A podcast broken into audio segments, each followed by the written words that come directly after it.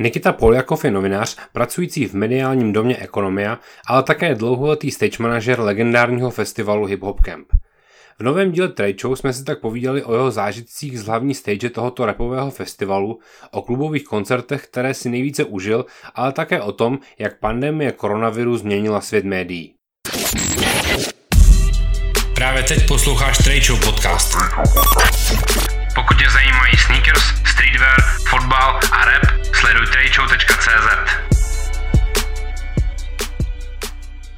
Čau, moje jméno je Radim Steska a ty právě teď posloucháš nový díl Trade Show. Mým dnešním hostem je, podle jeho bia na Twitteru, Rus v Praze, bývalý zástupce šéf redaktora hospodářských novin, dneska stále novinář a business developer uh, v mediálním domě Ekonomie a mimo jiné i stage manager festivalu Hip Hop Camp. Nikita Poljakov. Čau, vítám tebe, radíme i diváky, díky, že jsi mě pozval. Čau, jak se máš? Hele, mám se fajn, mám se skvěle. Začíná léto, korona trošičku mizí, tak si myslím, že je to docela příjemný období teď začíná. Nevím, jestli mediálně, ale určitě jako z pohledu, jako z pohledu výletu a tak to bude fajn. Užíváš si třeba to, že mediálně už je korona trošičku pryč a že už média mluví i o něčem jiném než o koronaviru? Ale já už jsem si toho začal všímat před měsícem, kdy uh, jsem si začal všímat, že už přicházejí články o suchu a ono vždycky jako je nějaký hype, který nahradí jiný hype, Aha. takže vlastně teď vstupujeme podle mě do fáze sucho, uvidíme, uvidíme, co přijde v létě. No. A byl povodně a pak přijde zima a pak přijdou volby a ono se zase něco najde. Přesně tak, já si myslím, že se to bude střídat, pokud teda se ta korona ještě na podzim nevrátí, protože hodně lidí tvrdí, že že na podzim se to má jako ještě nějakým způsobem mm-hmm. objevit. Mm-hmm. No, tak uvidíme, uvidíme. A jak se ocitnul Rus v Praze? Protože ty jsi se uh, narodil v Rusku a přestěhoval se až později, že jo? Jasně, já jsem, já jsem tam vyrůstal, já jsem úplně z, jako z díry a, na jihu Ruska, teda já jsem na Krasnodar a, a, vyrůstal jsem ve Volgogradu, což je jako bývalý Stalingrad, takže úplně jako ošklivý město, jako rozbombardovaný za druhý světový, tam, tam to bylo docela drsný a mě jsem odvezli rodiče, když mi bylo asi 8, takže od té doby já jsem žil v Praze, s nějakýma pětiletýma přestávkama, kdy jsem žil v Anglii a v Londýně jsem studoval, tak jsem vlastně celý svůj život spojil s Prahou. Vidíš, my jsme vlastně se poprvé potkali? ne. A na freestyle betlech v klubu třetí poločas. tak to je to. Samozřejmě, já jsem včera byl se svým bratrancem na večeři na Jarově a Aha. tam je jiný klub a tam je Chmelnice. Tam je Chmelnice, exit Chmelnice. Tak, takže s okolností jsem si na své freestyle vzpomněl. No. jako opravdu. No. A víš co teď tam, kde je třetí poločas? Jsi ještě někdy na Palmovce? Hele, jako bývám tam, bývám tam a není tam strip klub?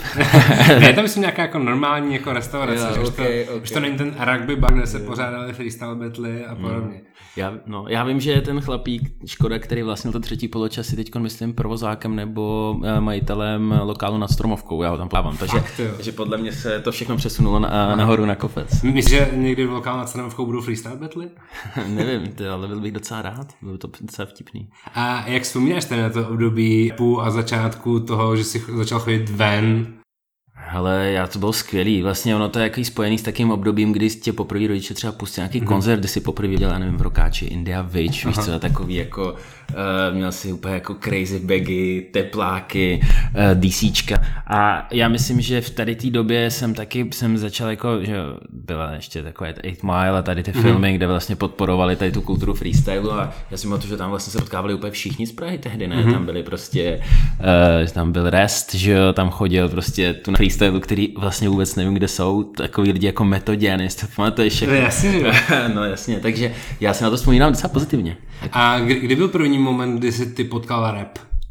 To si myslím, že bylo nějak kolem roku 2000, kdy jsem objevil eh, první, nebo první jako LPčko od Eminema.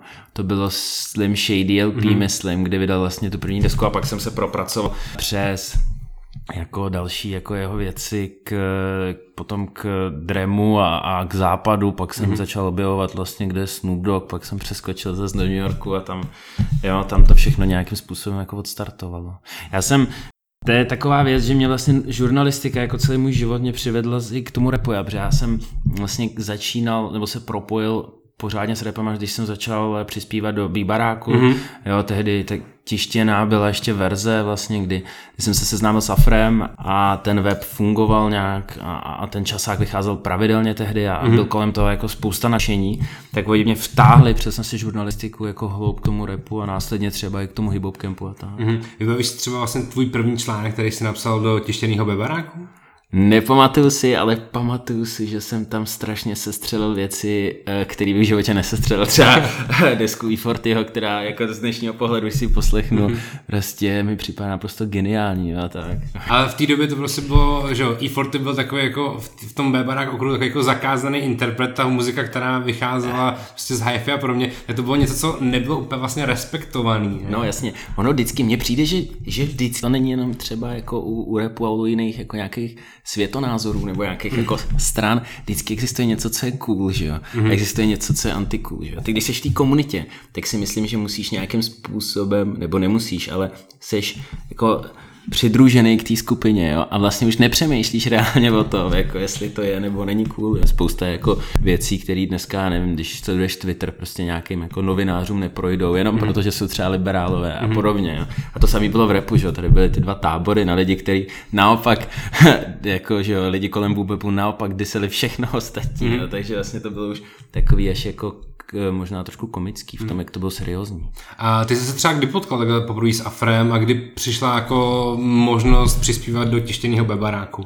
Hele, já jsem začal, to bylo rok 2023, myslím, a, a ono to ještě bylo tak, že my jsme hrozně jako poslouchali rap, ale úplně šíleně, ještě jako s lidma kolem jako různých for, že jo, skupin um, a, a ves a tak prostě mm-hmm. a jako vlastně ještě kolem Mixchatu se to nějak jako motalo a my jsme strašně jeli jako rap, ale úplně jako do totálního undergroundu, pálili jsme si DVDčka mm-hmm. a podobně a pak jsem přišel za jako, za, jako za Frem, poslal jsem nějaký články a on mm-hmm. říkal, jo, to je dobrý, jako pojď, ty, ty, ty, jako my se tomu přesně věnujeme a takhle to začalo. Jo. A, a ten kemp, tam to bylo ještě tak, že že vlastně, on, já jsem tam byla taková partička, jo, třeba jako Lukáš Hejlík a mhm. podobně, který vlastně to, jako to dávali dohromady a já, protože jsem měl angličtinu dobrou v té době, já nevím, v 15 letech, tak mi řekli, hele, nechceš mi tam dělat jako tašku na, na, na, na hlavní stage mhm.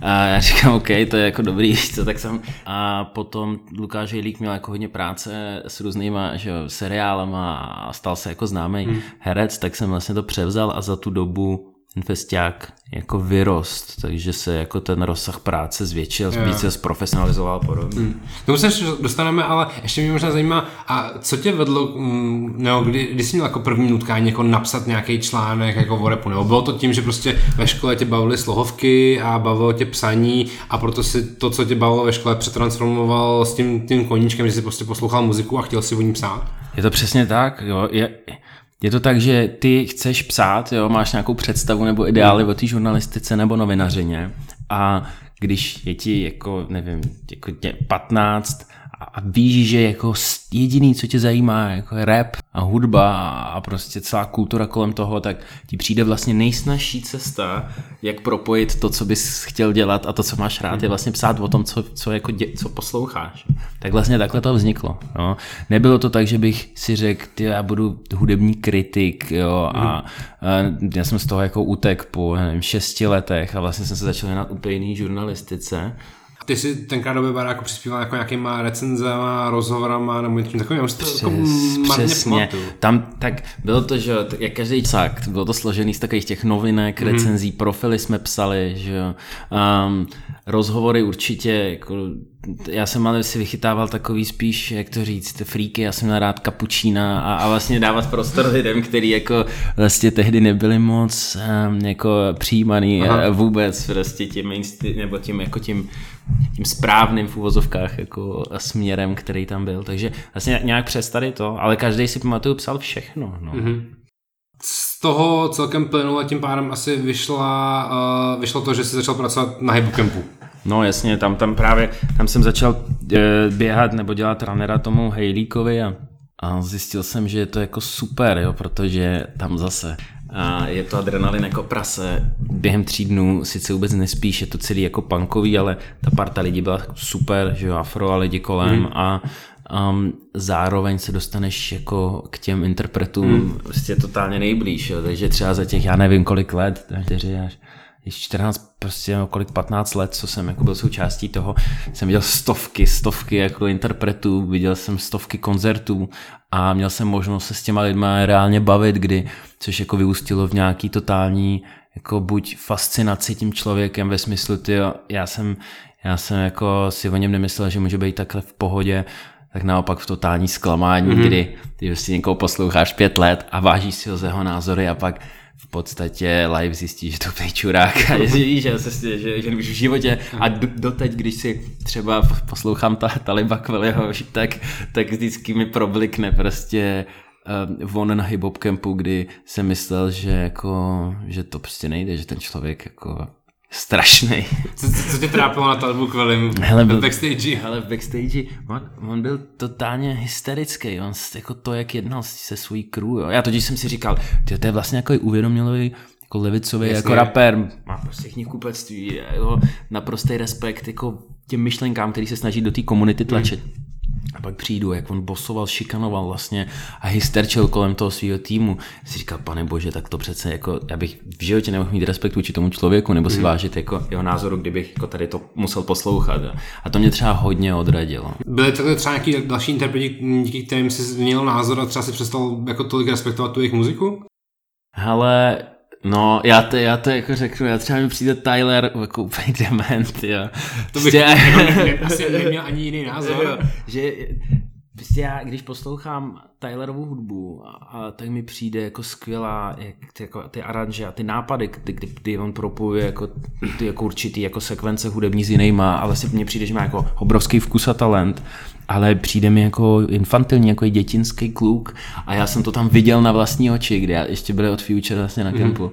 A já říkám, ty to nejde. Já, a vždycky, když slyším nebo vidím jeho video, tak říkám, ne, to. Takže já musím jenom tak jako si poslechnout a, a jít od toho pryč. Mm-hmm. Takže jako jo, no. A zkus vlastně popsat, co všechno, všechno byla tvoje práce na Hibobcampu. Protože ty jsi teda přebíral uh, funkci stage manažera po Lukášovi Hilíkovi a Hillovi. Hill, přesně tak tak ze začátku tam, uh, nás tam bylo jako málo, jo. Ten, ten tým byl malý a tvoje práce byla, jo, ty kapely jsou zabukované a jsou v Česku, jo. Mm-hmm. Ty mhm. víš, že už jsou tady, to zařizoval Afro nebo potom už někdo jiný a tvůj úkol je vlastně dbát o to, aby ty tam máš nějaký program, který musí být dodržený. Ještě to tam bylo udělané tak, že vlastně tam se stří, měl pět minut nebo deset minut na vystřídání kapely, mm. včetně hudebních nástrojů, let kdy, takže to nebylo úplně jako nejjednodušší. Tvůj úkol byl, aby přijeli včas, začali včas, odehráli ten, ten čas, který mají, vypadli pryč. A vlastně byli spokojení u toho, to znamená, mm-hmm. předvedli dobrou show, nějak se to projevilo na jejich výsledku a ideálně třeba jako měli radost z toho, že byli v Česku a, a potom mohli jako odpromovat ten festiák v zahraničí. Mm-hmm. No. To znamená, do toho spadalo nejenom jako ta stage a, a, a, a vlastně věci, co se na té stage odehrávají, ale zároveň i e, třeba ta backstage, to znamená ty, ty jako vlastně ten servis pro ty kapely, takže jsem tam zažíval hodně jako šílen, hmm. šílených, šílených momentů prostě. Co všechno se může posrat od příjezdu, pozdního přiletu letadla, zrušených letů, blbých nálad, hotelů a podobně. Co je taková jako nejstandardnější věc, se kterou jste měli vždycky potíže? Ale standardní věc, tohle jsou standardní věci, to je vlastně jako harmonogram, dodržet hmm. jako, dodržet curfew je, je, ta, je ta byla hodně složitá. Potom hodně nespokojenosti a, a nějakých fuck upů, jo, vyvíralo z nějaký, eh, z nějaký potřeby těch interpretů si říkat o nějaký úplně nesmyslný blbosti, mm. jo, kterými jsme prostě z podstaty ty žádosti nemohli vyhovět. Jo. Třeba, já nevím, Kendrick Lamar eh, chtěl jo, do svého pokoje smutý jména, jo, a jsou takový momenty, kdy si řekneš, tyjo, OK, když já nebudu mít smutý jména, což je absurdita prostě, jo, na festival ve střední Evropě, prostě někde na letišti, tak a jestli třeba se to neprojeví jako na jeho náladě, mm. nebo vlastně na, na, jako na, na ochotě jako dát nejlepší výkon. Jo. Ale staly se tam potom takový bizáry, kdy ti přijede DJ Premier, Royce 59 a Premier otevře počítač a, a DJ prostě, který jako je etablovaný, jako legendární člověk, producent a sampler, tak on neměl být u sebe. Prostě neměl své podklady a my jsme to museli stahovat, to, to samý Methodmanův DJ, eh, to jsou takový jako divný fuck upy, kdy si říkáš, pane bože, jako, jak, to, že ty lidi vůbec jako ještě můžou žít. A je to způsobený tím, že třeba uh, takovýhle interprety jste jako bukovali přímo na show na Hip Campu a oni nejeli žádnou tour, to znamená jako přijeli nepřipravený, nebo je to prostě vložně demence jejich? Ale je to možný, já si myslím, že, nebo můj názor je, ať jedeš tour nebo jedeš samostatnou show, tak bys měl podat nějaký stoprocentní mm. výkon. To, jestli si zapomněl jako na věc, která ti má umožnit ten výkon podat, jo, mi přijde naprosto jako neprofesionální, bych řekl, mm-hmm. jo. Ale vždycky se to nějakým způsobem vyřešilo, jo. Zase zas je potřeba říct, že jako nebylo to nikdy tak, že by, že by z toho nebyla cesta ven, jo. Mm-hmm. Stávaly se nějaký průšvy, jsme měli třeba tříhodinový spoždění, to za mnou chodili už lidi, to už i uh, Loop Troop vegani chodili a říkali, že mi rozbijou držku, jestli třeba za 20 minut, jako okamžitě nezačneme, nezačnou hrát, jo. A ty, ty jsi tuhle tu práci dělal, nebo respektive vlastně ještě děláš? Protože jako letos Hipopkem není z mnoha jako důvodů, který, který pak ještě probereme, ale ještě loni jsi byl ještě stage manager na kempu? A loni jsem byl ještě stage jo, manager na kempu, jo, to znamená. No. A ty to děláš takých 14 let a mě zajímají dvě věci. Za prvý, jestli se v průběhu těch let mění tvůj a postoj jako fakt fanouškovitý muzi- no, jako k fanouškovitý muziky, že jako si to třeba jako méně užíváš, nebo už to bereš víc jako job a víš, že musíš splnit nějaký úkoly a neužíváš si třeba ty koncerty. A ještě mě zajímalo, jak se třeba ty interpreti i ty fanoušci mění, protože to je vlastně strašně dlouhý časový období a jak ty jsi to vlastně jako vnímal, to, že je to každý rok jiný, každý rok stejný pro tebe? Hmm co se týče mě, tak já jsem samozřejmě podle mě člověk, nebo já nevím, já myslím, že za těch 15 let už jsem měl pocit, že jsem trošku jako starý na ten hype kolem, ten třídenní hype, který mm. na té stage je. To znamená, člověk už trošku se snaží spíš nebo i podvědomě bere jako ten proces jako nějakou jako práci, jo? málo mm. kdy se ti stane, že tam stoupneš a začneš jako kejvat do, do toho, do nějakého beatu, a, ale snaží se ty pro, momenty pro sebe utrhnout, ale s tím při, přibývajícím jakoby věkem nebo časem, kdy tam seš, tak prostě jich je míň a míň. Jo? Musíš si jako říct, OK, tohle kapelu chci vidět, jdu a jdu si prostě 15 minut pově, pověnovat hmm. a poslechnout si. Jo? A co se týče fanoušků, já jsem, uh, já to už tolik ani nechodím jako na koncerty, já, já vlastně já si myslím, že kdybych nedělal to stage managera, na ten kemp jako nejezdím, jo, protože mm-hmm. já nejsem dobrý fanoušek. Jo, já, já vlastně neumím být do první řady a hrozně to tam jako vymošpitovat. Ne, ne, já. Takže není to tou dramaturgií toho hip kempu, ale tím, že prostě jako nedokážeš stát sám v davu lidí a já, já si jako ano, live ano. show. Přesně, já jsem trošku jako takový... Uh, Autista že, jako? Uh, to, no, jako já jsem, já jsem jako hodně sociální člověk, ale prostě na, na festiáku mám jako takový strach davový, jo. Uh-huh. Víš, že jsem takový, necítím se komfortně uh-huh. jo? a neumím se možná tolik odvázat, jak, a, ale, ale všiml jsem si, že se to mění. Na, jako na tom festiáku, na tom hip campu je to tak, že podle mě ty lidi zestárli částečně s tím hmm, festiákem, protože, eh, co si budeme povídat, tam, ta, jako ten repertoár, který tam je, to není současný jako uh, repertoár, jo? je to vlastně jsou tam věci současné, ale je to spíš jako nějaký odkaz toho, mm-hmm. co se odehrávalo, já nevím, před deseti a plus lety. Jo, a když jsem viděl Edict uh, vlastně na, na tom hip campu, i když jsem na tom Edictu byl, tak jsem pochopil, v čem se to jako liší. Mm-hmm. Jo. Je to úplně jiný rave, je to úplně jiný způsob přístupu k hudbě i k té party. Jo. A podle mě oba jsou super, jo. jenom uh, já už asi nejsem ten ten addict, mm-hmm. jo, vlastně, jo, že spíš i prostě, když poslouchám muziku, se jako vracím úplně nesmyslně. Já i kamarádi jsme zjistili, jsme se úplně totálně vrátili k Medlibovi, prostě uh, k J. Dillovi, pořád dokola, prostě Medvillej nejlepší deska. Jo, a... Kdy, kdy se ti by tohle stalo? Protože já teď, jak jsem byl zavřený v karanténě, já jsem byl vlastně tři, asi tři týdny doma sám a já jsem se fakt přistihl, že tři týdny v kuse jedu Medvilleny, jedu starý J. Dillovy desky, který jsem fakt jako třeba posledních nevím, tři, čtyři, pět let vlastně jako nějak nerotoval a teď jsem jsem jako jel fakt jako měsíc v kuse jenom tyhle ty věci. Hele, já si myslím, že to mě se taky stalo nedávno. Jo? Já myslím, že to je tak jako rok, rok a půl, mm-hmm. co jsem eh, já pořád teda sleduju strašně moc muziky, jo. Já, i když, i když eh, vlastně dělám teď úplně něco jiného, tak strašně jako, jako jedu všechno, co jako je v, jako v, kult, v té kultuře jako novýho, to znamená uh, Ghana, všechno tady to, všechny tady ty jako KSI a to všechno, co mhm. tady to vychází, jak já se jako poslechnu, jo. Ale před rokem a půl jsem To bylo na, jako já vím přesně, přišel kámoš na Vánoce a pustil mi jako takový jako vybutlegovaný mixtape MF Doom jako Christmas uh, with MF mm. Doom, jo. A, a vlastně si říkal, ty počkej, jak to, že já si ty věci vůbec nejdu. Mm. A začal jsem se k tomu jako vracet. No. Takže mám to tak podobný. Doom, Doom je samozřejmě to skvělý. A zkus si vzpomenout na jako nějaké jako uh, zásadní momenty hip campu v té historii, který jsi užil. Ať jsou to koncerty, ty největší fuck a podobně. Ale myslím si, že zásadní z hlediska koncertu, a těch bylo jako spousta, jo. ale když takhle si vzpomenu, tak je to určitě jako totálně nedoceněný koncert The Roots, kdy, kdy vlastně jsme je, jsme je za veliký peníze přitáhli na, na festival a, a oni dali úplně prvotřídní show, akorát se to nesetkalo a až k našemu mrzení se to nesetkalo s takovým, um, řekněme, feedbackem, který jsme očekávali tak dobrým a potom určitě Kendrick Lamar, kdy, kdy jsme ho vlastně v době vydání Good Kid Mad City, mm-hmm. jo, což, což dneska jako se dá považovat za malý zázrak, přivezli ještě s obrovskou slevou, kdy, kdy jsme vlastně mu řekli, hele sorry, my ty prachy nemáme, ale jsme jako skvělý festival, prostě tady v té mm-hmm. díře prostě a oni řekli jo, OK, my to dáme. Tak to si myslím, že byly skvělý, byly skvělý momenty. A těch momentů jako byla spousta, jo, skákání, totální rejvy ve dvě ráno, jako v hangárech a podobně. No. Já si do dneška myslím, že jako třeba uh, booking uh, Kendricka Lamara je jako nejdůležitější moment skoro celého campu, protože přesně v tom kontextu toho, že z něj se vlastně druhý den po tom, co dal koncert na campu, stala jako největší ikona jako repu poslední dekády třeba. Jo, on, on je jako top 3 podle mě jako největších raperů posledních 10-15 let a vlastně on v ten moment, kdy vydal tu jako nejvíc ikonickou disku, vlastně hrál na hip campu. Jo, já naprosto... V neděli večer prostě. No jasně, já, já, já se vždycky usmívám, když na to myslím. Uh, a ona to je nějakým způsobem, to je prostě strašný skill afra. Mm-hmm.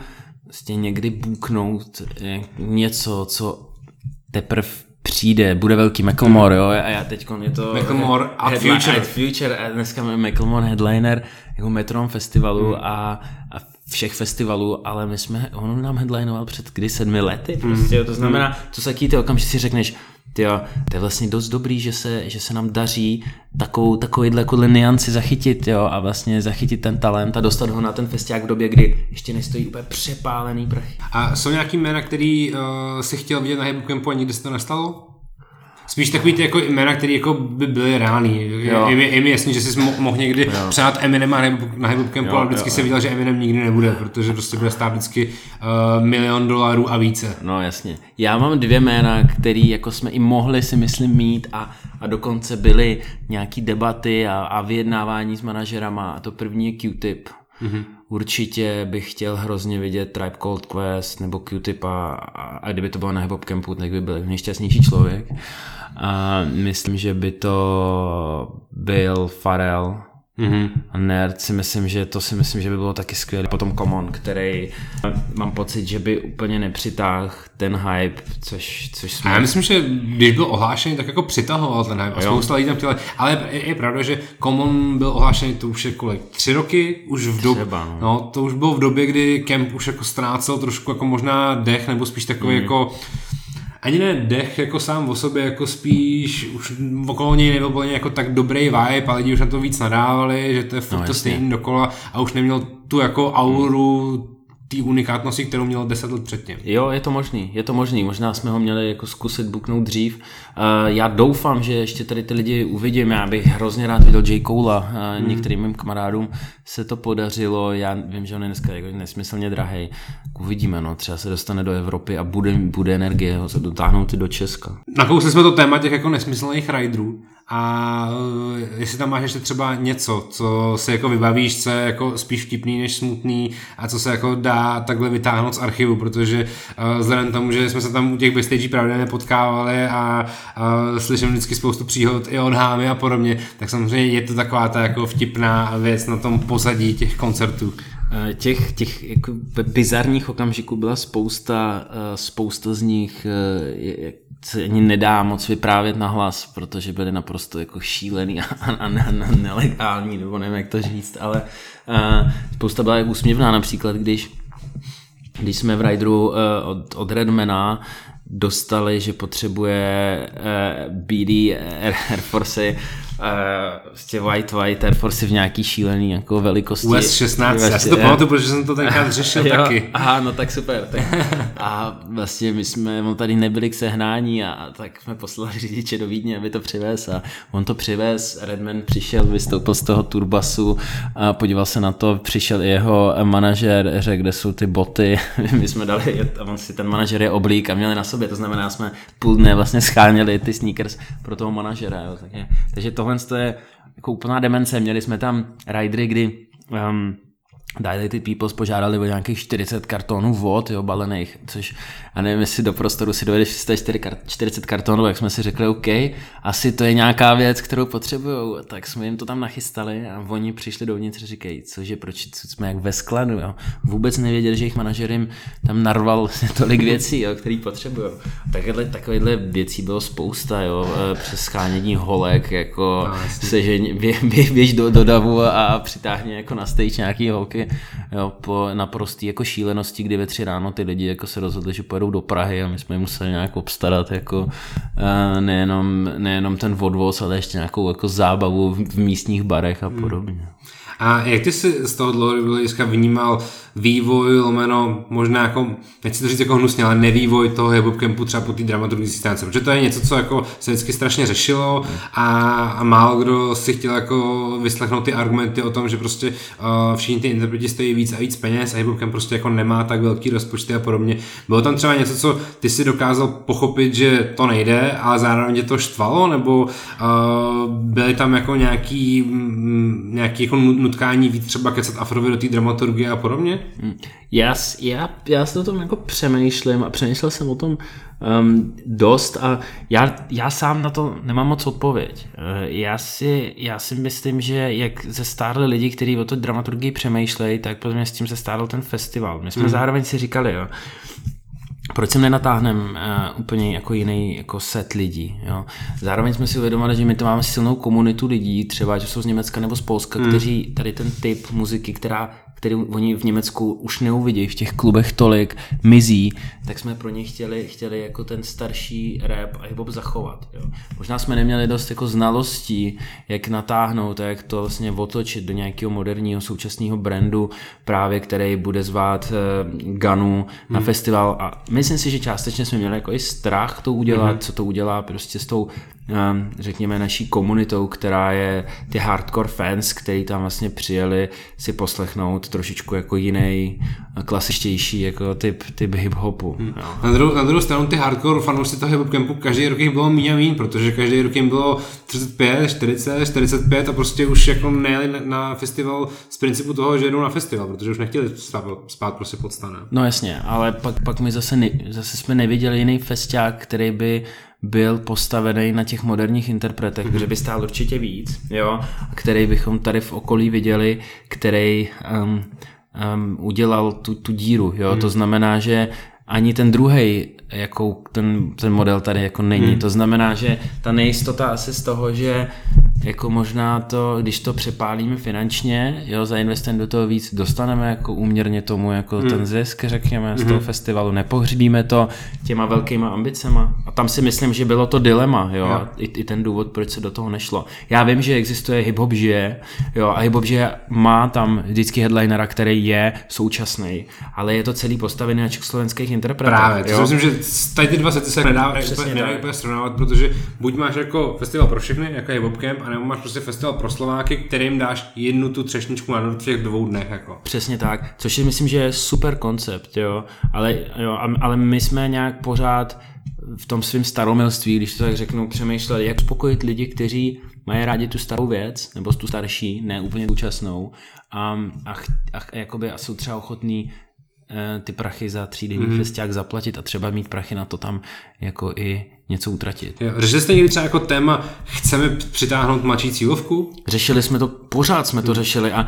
po, taky jsme se snažili tam dostat nějaký prvky toho, jo, ať už to byly Suicide Boys, ať už to byly jako vlastně jako lidi a e, kapely, které jako jsou nějaký současný, od Future v době, kdy, hmm. kdy kolem nich byl totální hype a, a vůbec by se nedalo říct, že jsou to kapely, které jsou jako e, nějak jako klasický hip-hop. Jo? To znamená, tam ty pokusy byly, ale nikdy tam podle mě nebyl pokus OK, příště to celý stavíme na na mladých, jako mladých a nadějných. Jo? Mm-hmm. Spíš chceme něco, co je jako je real, něco, co je víc jako do hardcoreu mm-hmm. a smíchat to s něčím, co jako je aktuální, ale má, má to nějaký autentický zvuk z doby, kterou, kterou my víme, že na tom festiáku funguje, plus přimíchat něco jako z mladší, z mladší kategorie. Existoval nějaký konkrétní plán vlastně na letošní Bootcamp? A... Protože tam byl, že první základní problém byl, že vlastně loni uh, skončil, skončila spolupráce Hradce Králové a Festival Parku a vlastně Hipopcamp přišel o místo konání. A vlastně je pravda, že já jsem zaregistroval Hipopcamp 2020 až ve chvíli, kdy byl zrušený kvůli koronaviru. Jasně, my jsme tam měli nějaké varianty a my jsme měli varianty jak na, na line-up. My máme takovou věc, že my vždycky, když končí jeden ročník, tak my už máme seznam 50 lidí, kteří chceme na tom další. Mm-hmm. No. A vždycky ještě, když tu máme čerstvou paměť, tak se potáváme a zkoušíme jako probrat jako nějaký pro a proti toho, co, co dává, dává smysl právě pro ten festiák. A, a nicméně korona v půlce února, jo, kdy vlastně ty začínáš rolovat, mm-hmm. začínáš přicházet s něčím, uh, začala být aktuální a v březnu nebo v, já nevím, jo, jsme to, to byl jako stop a na konci března se vědělo, že, že nic nebude, jsme nebo, takže jsme to ani jakoby, takže jsme to vlastně pro letošní rok mentálně nějakým způsobem přestali řešit. Jo, protože oni ani nezačali chodit ty nabídky od těch booking manažerů, co řeší ty celý evropský turné a podobně, že? Přesně, nikdo nikam, ano, nik, nikdo nikam nejezdí, uh, já nevím, kdy, kdy se, nebo se ani nedovedu teď představit, že by za měsíc jako američani otevřeli uh, letiště hmm. a začali pouštět jako jen tak ty lidi. A nebyli jste třeba nikdy ani jako ve fázi, že jste si říkali, OK, pravděpodobně nedotáhneme dotáhneme americký headlinery, protože uh, lítání mezi Spojenými státy a Evropou nebude, ale vzhledem k tomu, jak moc evropský festival Hip Hop Camp je, ne, nepřemýšlejte se nad tím, že byste prostě udělali jako evropský line protože pravděpodobně německý interpreti, polský interpreti, československý interpreti i ti jejich fanoušci by do té České republiky mohli přijet. Jasně, jo, jo, jako i, i, i to byla jedna z variant, nicméně my my jsme přesvědčení z těch z veškerých feedbacků, který za poslední roky od těch lidí máme. Oni Němci k nám nejezdí kvůli německým kapelám, ale kvůli těm americkým, ale, ale pro ně jako je krásný bonus, že tam můžou zasaportovat uh, tu svoji věc. Mm-hmm. Jo. A, a, a pro ně to přicházelo, přestrácelo to atraktivitu, jo? to znamená, jako, my teď nevíme, kolik nás se bude moc potkat, řekněme, já nevím, za měsíc, hmm. teď je to kolik, 500 lidí, to, no, no, no. A, to znamená, že pro nás to jako ztratilo jako rychle nějakou jako relevanci to debatovat. Mm-hmm. A přemýšlíte teda už nad Hip 2021? Pomaloučku o tom začínáme uvažovat. A měli jste vůbec připravený nějaký místo, kde by se to konalo a teď s tím místem počítáte i na ten příští rok? E, ne, máme varianty, mm-hmm. ale ještě místo konkrétní není, není rozhodnutý. Mm-hmm. Ono, to, ono to není jako moc jednoduchý ty, to místo najít, e, je tam vlastně strašně ale a je tam strašně zároveň nějakých našich představ, který nám připadají důležitý. Nevíme, nevím, nejsem si jistý, jestli ty představy jsou reálně pro všechny důležitý, ale pro nás jsou, jo, týkají se infrastruktury struktury toho reálu a podobně. Jo? A ono, um, já nejezdím tolik na festiáky, ale, ale Babs a Radek a, Afro, který vlastně na těch festiácích loni, předloni strávili jako hodně času nebo objeli hodně těch míst, mm-hmm. tak, tak to, to vidějí a ono s tím je málo míst, které jsou jako, jako dobrý. Tak ono je to vidět i třeba na tom Slovensku, kde jsou dva úplně krutý festivaly, Grape a Pohoda a jsou furt na těch dvou stejných místech, že ono se prostě jako těch výběrů, jako kde to udělat, jako není moc. Je to tak a je potřeba říct, že Grape a Pohoda ty tu svou práci dělají naprosto skvěle. Hmm. A když budete přemýšlet na dramaturgii Bootcampu 2021, myslíš, že to bude pořád v, tý, v tom stejném scénáři, to znamená jít hlavně potom vlastně jako starším, spokojeným publiku a něčím to jenom namíchat, nebo si dokážeš představit, že byste teď i díky tomu, že máte vlastně jako mnohem víc času na přípravu, než jste měli kdykoliv za posledních 20 let skoro, že byste dokázali udělat i nějakou revoluci? Nebo už si myslíš, že není už čas udělat někdy žádnou revoluci? Já si myslím, že na revoluci je čas vždycky. Podívej se, co se děje eh, v současnosti v Americe, ale eh, já, já si myslím, že možný je všechno. Otázka je, jestli jsme toho schopní mentálně. Jo, vlastně jestli nejpotřebujeme, jestli by to neměl udělat, možná teda v tom případě někdo jiný, jo, kdo přemýšlí, kdo má úplně jiný jako narrativ, mm. jo, a, a, nebo jestli jsme schopni udělat nějakou kombinaci toho mm. a jestli by vůbec nějaká kombinace toho mohla fungovat, mm. uvidíme. Takže ne, zatím jste jako se do takovéhle zatím, diskuze ještě nedostali. Ne, takhle ještě ne. Uvidíme, kdy se co otevře, uvidíme, kolik co bude stát. Ono, ten ten, ten, to negativum, který já vidím na uh, vlastně hypeu, který se děje na YouTube a kolem jako singlů a jednotlivých mm-hmm. věcí, je, že člověk, který jako někdy si podal ruce s Drakem na stage a je zrovna nahraný na YouTube, tak rázem prostě uh, ze 100 tisíc ti vyskočí na 700 a ty si říkáš, ty za co bych měl jako platit, jako je to teda ten hype a, mm-hmm. a je to ten hype, který je jako monetizovatelný, jsou ty, mm-hmm. lidi, jsou ty lidi kvůli tomu milionu views na YouTube, uh, přijdou, pokud má ten Takeshi 6ix9ine prostě jako skumulativně asi kolik mil, miliard jako hmm. views. Je to ten člověk, který promění tady ten hype v nějaký reální peníze, že přijdou na něj na ten koncert ty hmm. lidi, anebo je to čistě klubová záležitost, která sice jako narve nějaký klub, ale je to prostě jako rozdíl mezi tím, jestli se rozhodnu nebo jako nerozhodnu, prostě jak je, jestli reálně bude nebo ne, tím si hmm. právě nejsem jistý. A ty jinak chodíš jako, ne, ne teda na festival, to jsi říkal, ale chodíš třeba do klubu ještě nějaký koncerty? Chodím na nějaký koncerty do klubu, eh, jezdím dokonce do klubu eh, do Berlína na nějaký koncerty, byl jsem na zahájení Skeptovy Tour na mhm. podzim, mm-hmm. jak byl, jak byl vlastně i v Praze, mm-hmm. takže snažím se, snažím se to obrážet, byl jsem na Andersnu Pákovi mm-hmm. ve mhm. Vídni, vlastně, takže já se snažím jet, ale upřímně tady těch kapel moc jako zajímavých jako nejezdí, když přijede, jadu rád, ale pro mě fakt jednodušší a, a mnohem zajímavější je odjet ty Vídně do Berlína. Mm-hmm. Jaký byly tvoje nejbližší koncerty za poslední třeba rok, dva? Hele, musím říct, že ten Skepta byl neuvěřitelný. Jo. Já... Viděl jsi ho v Meat Factory? Před uh, ne, to jsem nebyl, to jsem právě nebyl, no. Já jsem právě jako nebyl v tom foru Karlín, hrozně to mrzelo, ale nemohl jsem kvůli, kvůli, práci. A pro mě třeba v tom Meat Factory byl úplně skvělý a do dneška pořád nechápu to, že ten klub nebyl vyprodaný. A nebyl vyprodaný ani na místě, ani dva týdny předtím a do dneška to nechápu, obzvlášť v tom kontextu, že jeho druhý koncert v Praze byl vyprodaný prostě neuvěřitelným způsobem a forum Karlín bylo že úplně plný, bylo tam tři tisíce lidí a v Meat Factory bylo prostě 550. No jasně, já vím, je to, je to vlastně šílený. Já tam, kamarádi tam dělali světlo právě, tu světelnou instalaci na jeho show a posílali mi fotky, kde ten klub vlastně byl skoro, jako byl, byl, byl no. poloprázdný. No, no vlastně, byl, byl, byl poloprázdný a to bylo týden před vydáním disky Koničiva. Prostě. To je Pro mě úplně neuvěřitelné. Já jsem to te, tehdy jsem to vůbec nechápal. Ale zároveň, když vyšlo Shutdown, já jsem v té době žil v Londýně, když vyšlo Shutdown a on tam měl tajný koncert prostě pod mostem ano, a, a jako jednodenní hype, ale úplně neuvěřitelný. A to bylo podle mě období, kdy v Česku ještě to tady nebylo, ten hype. Jo. A, a, když ta Koničová, oni pochopili, hmm. podle mě tady se pochopilo, o co jde. Jo, reálně, že Skepta je obrovský a, a byl obrovský. Jo, a, a to v té Anglii to přišlo asi o půl roku, o půl roku dřív. No.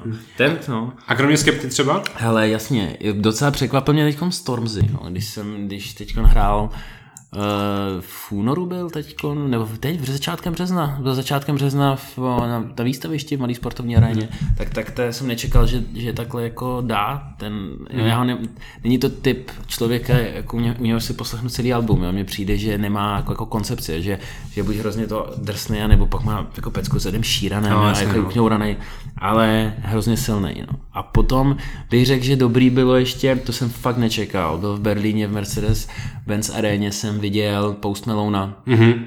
a to mě úplně zničilo ale vlastně jsem pochopil v tu chvíli, jak je skvělý být mladý, protože i ten, jako ten feel, nebo ta energie jako z toho jako z, tvý, z tvýho koncertu, když máš tu jako životní energii ještě, je úplně jako hmm. diametrálně lišná, když je ti třeba jako 40 plus, jo, tak on se tam vyložil strašně a fakt to bylo moc pěkný. Mm-hmm. Tak zase, když, když to vrátíš do nějaké minulosti, tak taky si měl určitě jako momenty na nějakých koncertech, kdy jsi to úplně užil s tím interpretem úplně jako od první do poslední minuty, protože jste byli vlastně ve stejném věku. No jasně, no jasně, je to tak, jo, jo. Ten hype, když jsi na toho člověka jako napojený, je neuvěřitelný. No, ještě si vzpomínám na Londýn, a to jsem byl s, s Pepou Sideu, jsme byli, nějakým způsobem se nám poštěstilo uh, dostat se, uh, dostat se vlastně do, tam byl takový klub, jmenoval se uh, Koko, což byl jako takový, jako v Camdenu, takový docela známý, docela známý klub. A víš, víš, kdo, víš, víš kdo, tam, kdo tam byl? Um, počkej, já teď si nevzpomenu. Uh, takový týpek teď vydal, že elektronika, jo. Ten má, to jsem viděl live show, teď, já jsem, teď mi vyskočil, má, viděl jsem, že když jsme tam J elektroniku, který vlastně nevystupuje skoro nikdy, no, vlastně. a, když, a když, a když jako slíbí, že vystoupíte, tak, tak, to, tak, tak, to často zruší. A to bylo pro mě taky jako velký zážitek vidět ho dávat prostě exhibit, exhibit C, a když jsem to slyšel naživo, tak jsem myslel, mm. že už nepotřebuji slyšet vůbec nic.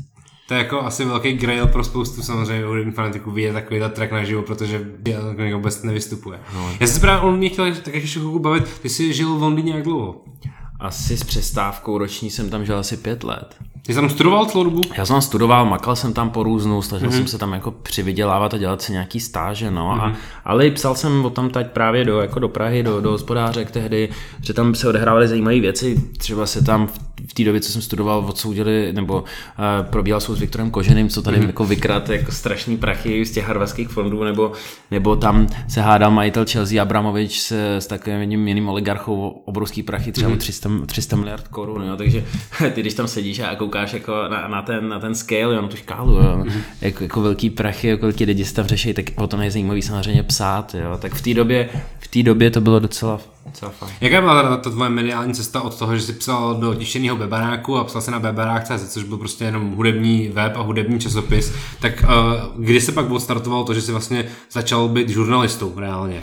Eh, já jsem studoval na žurnalistice, tak to, to jsem si říkal, že asi je taková věc, která, která nějakým způsobem mě možná posunula jako už k tomu reálnému světu novinařiny, že mě tam učili jako lidi jako Václav Moravec, hmm. Miloš Čermák lidi, kteří prostě v tom mediálním prostoru pohybují dlouho a já jsem normálně takzvaně metodou pičo přišel do hospodářek, zatahal jsem za, jako za rukáv tam tehdejšího jako manažera redakce nebo a říkám, hele, já bych chtěl prostě na měsíční stáž, klidně zadarmo, dejte mm-hmm. mi nějakou práci a já uvidíte, jestli to úplně blbost, tak já půjdu pryč a jestli ne, tak třeba se nějak domluvíme.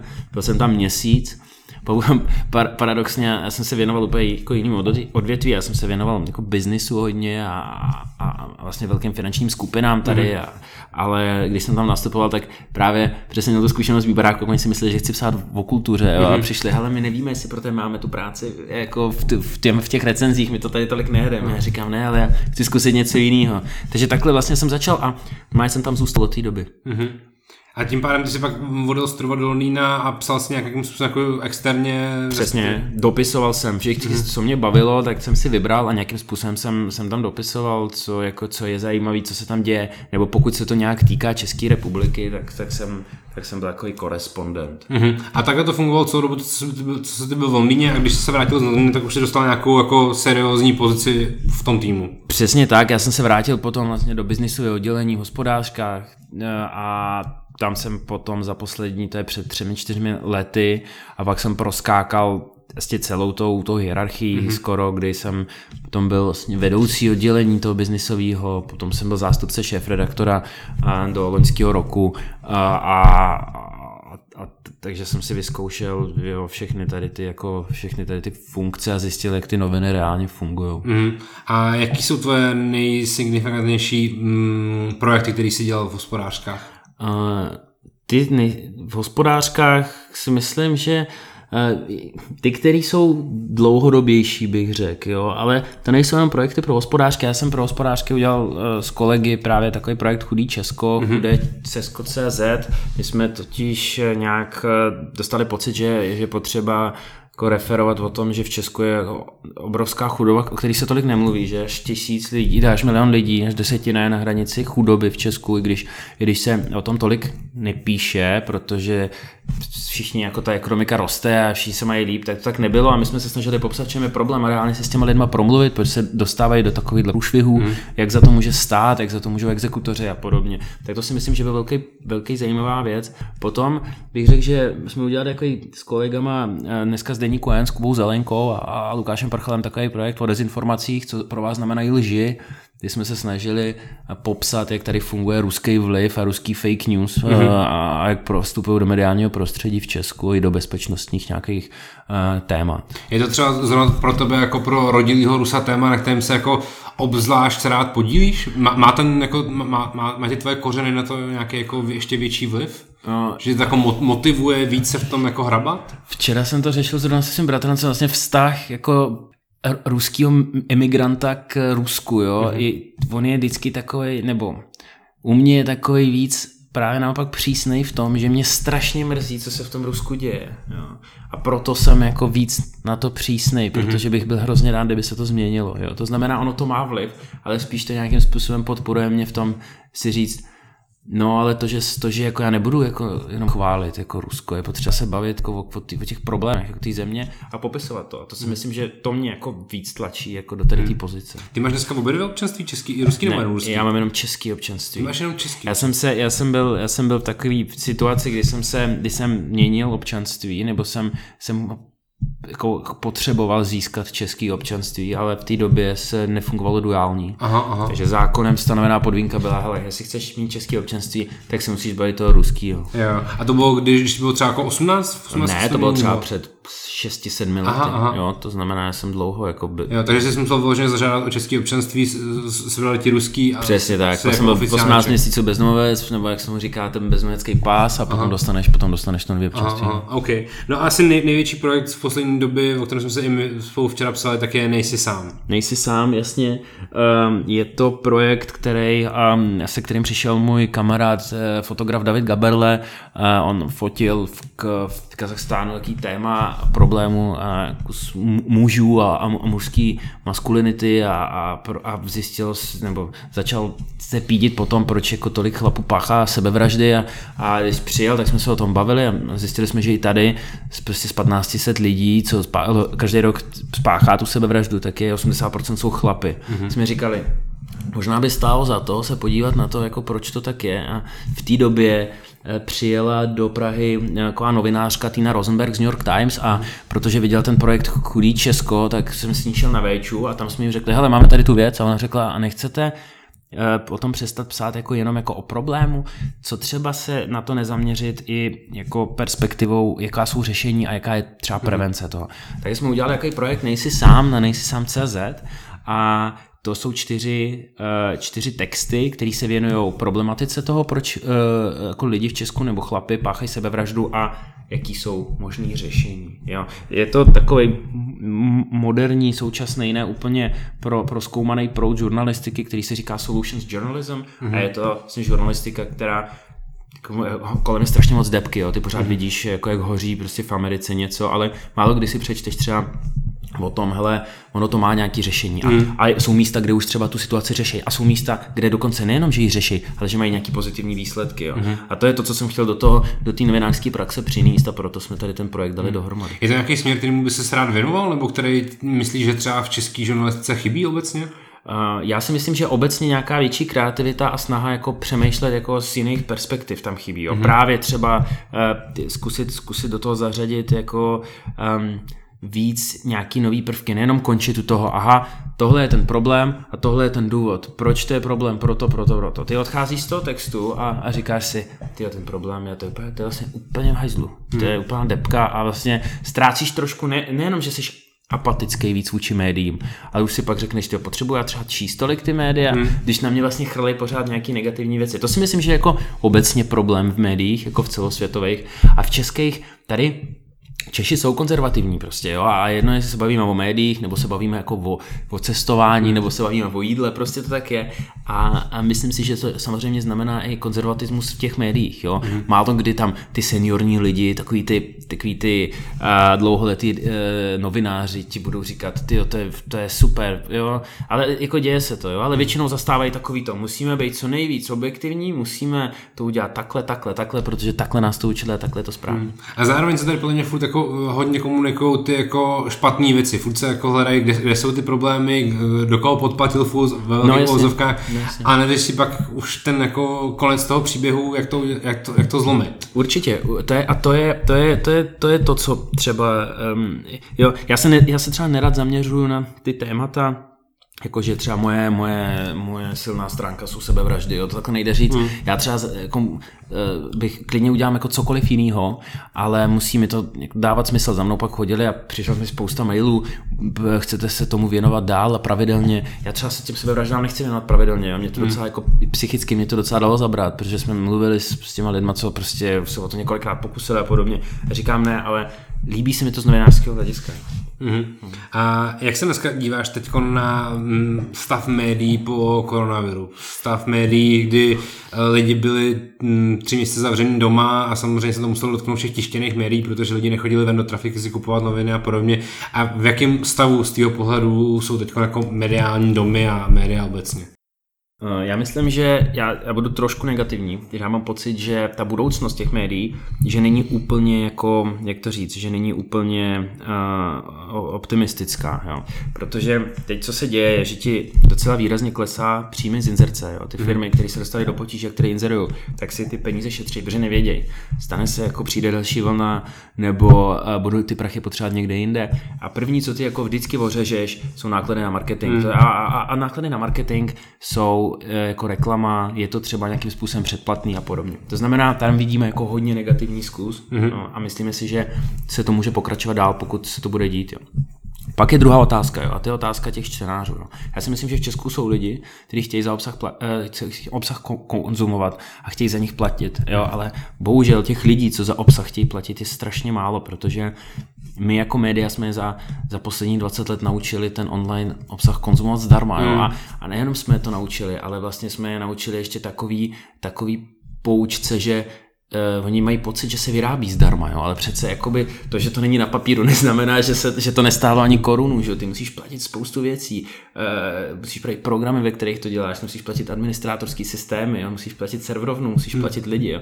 a takovéhle věci a teď a tam my nevidíme, bohužel, nevidíme jako tu změnu v tom, že hele, lidi, lidi se rozhodnou víc platit jako za obsah. Jo. Korona, korona to nezměnila? Protože mě, mě třeba přišlo, nebo měl jsem nevím pocit, že i byli lidi doma, tak mnohem víc konzumovali obsahu a bylo, bylo to víc vidět, že prostě na YouTube extrémně rostly čísla a spousta, spousta stránek měla jako mnohem větší čtenost nezměnilo to ani to, že lidi tím, jak byli jako víc doma a víc strávili uh, konzumací toho obsahu, že si řekli OK, tak uh, ušetřil jsem za to, za to že teď nechodím každý pátek do hospody na pivo, tak si můžu zaplatit prostě 90 korun měsíčně za nějaký články? No jasně. Určitě to, určitě to u některých lidí bylo, ale zároveň si myslím, že hodně toho, co tam naběhlo na ty weby, bylo ty, na ty weby, co byly zadarmo. Jo? Mm-hmm. Já, já, to třeba jako hodně vidím jako u našich serverů, jako třeba aktuálně CZ, kde ten nárost byl obrovský. Jo? Nebo třeba nějaký předplatitelé tištěnýho přišli do digitálu, jo? to se, to se mm. taky stalo. Ale že by, že by jako nám tam dramaticky jako na, na, naskakovali jo. předplatný online. Rozhodně se tím nekompenzovalo to, kolik jste neprodali tištěných novin. Uh, jo, určitě, a ono taky ty tištěné noviny vyrobit je, je, je mm. mnohem dražší, samozřejmě rozdistribuovat je, než, než eh, vyrobit článek online a rozdistribuovat. Mm. A jaká je teda ta, ta budoucnost? Je, je, je, je tam čeho se chytnout? Vidíš tam jako, nechci říct, že bychom měli hledat světlo na konci tunelu, ale jestli vidíš nějaký nástroj, který by to mohli změnit? Já si myslím obecně, že média jako jako pojedou, jo? možná nepojedou, nebo jich bude, nebude, nebudou stejný, nebude jich tolik a podobně, ale jsou nějaké věci, které vím, že fungují a fungují třeba jinde, jo? fungují hodně zaměřené věci. Jo? Pokud si vím, že, že jsou newslettery, které jsou třeba nevím, o teniskách, děláš to pět let, máš komunitu, tak si to můžeš spoplatnit. Jo? Existují uh, noviny, které se zaměřují třeba čistě, jsou jako pro, pro právníky nebo pro někoho. Jo? Nebo uh, já nevím, jo? vznikají nové projekty na českém trhu, uh, například Deník N, který, hmm. který jako třeba můžou oslovit prostě nějakým tématem určitou skupinu lidí, která s tím souzní. Jo? To znamená, já si myslím, že jsou. Jo? Ale myslím si, že už, je ten že ten, že ten tisk a obecně noviny budou muset nějakým způsobem najít novou, novou roli ve společnosti, jo? nebo v, v tom, jak lidi přemýšlejí o obsahu. Jo, takže uh, ta budoucnost není moc dobrá pro jako novinkový uh, typy médií, to znamená informujeme jenom to, co se děje.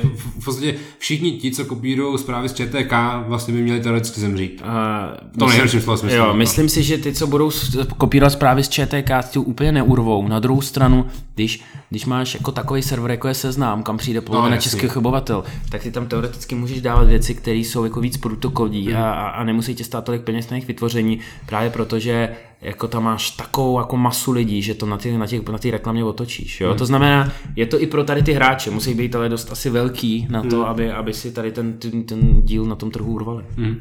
Jaká je teda tvoje budoucnost v rámci, v rámci ekonomie a na čem teď děláš?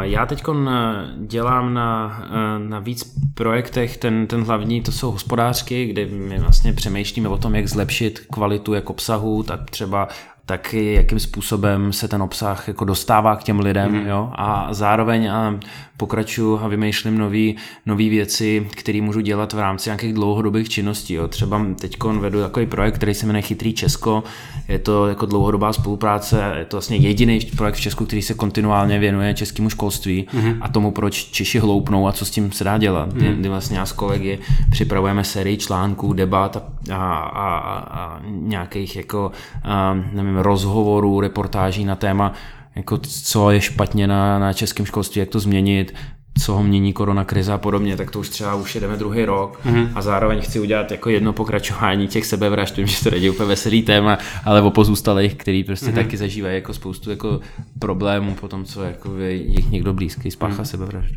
Chtěl by si být někdy šéf redaktorem svého vlastního média?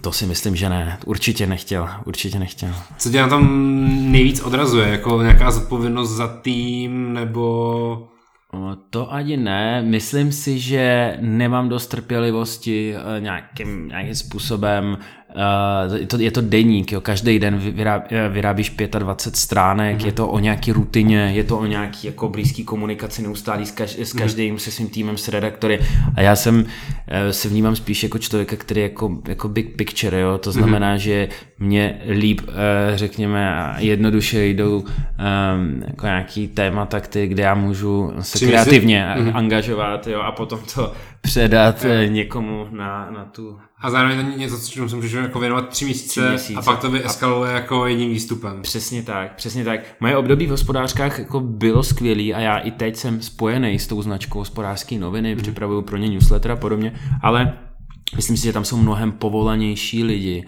kteří mají jako víc trpělivosti mm. a, jo, a nějakého toho drillu a, a, a vhledu do toho, do té problematiky, že, že, že dělají tu svoji práci hodně dobře. Mm. Super, tak jo, tak já děkuji a doufám, že se ti bude různě takhle dařit a že ještě přijdeš s nějakýma dalšíma takhle zajímavými projektama. Jo, já ti děkuji, Radíme, díky, měj se krásně. Díky, čau. Čau, čau.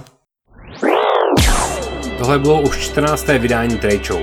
Všechny předchozí díly najdete na Spotify nebo Apple Podcasts. Díky moc za support a slyšíme se příště. Ciao.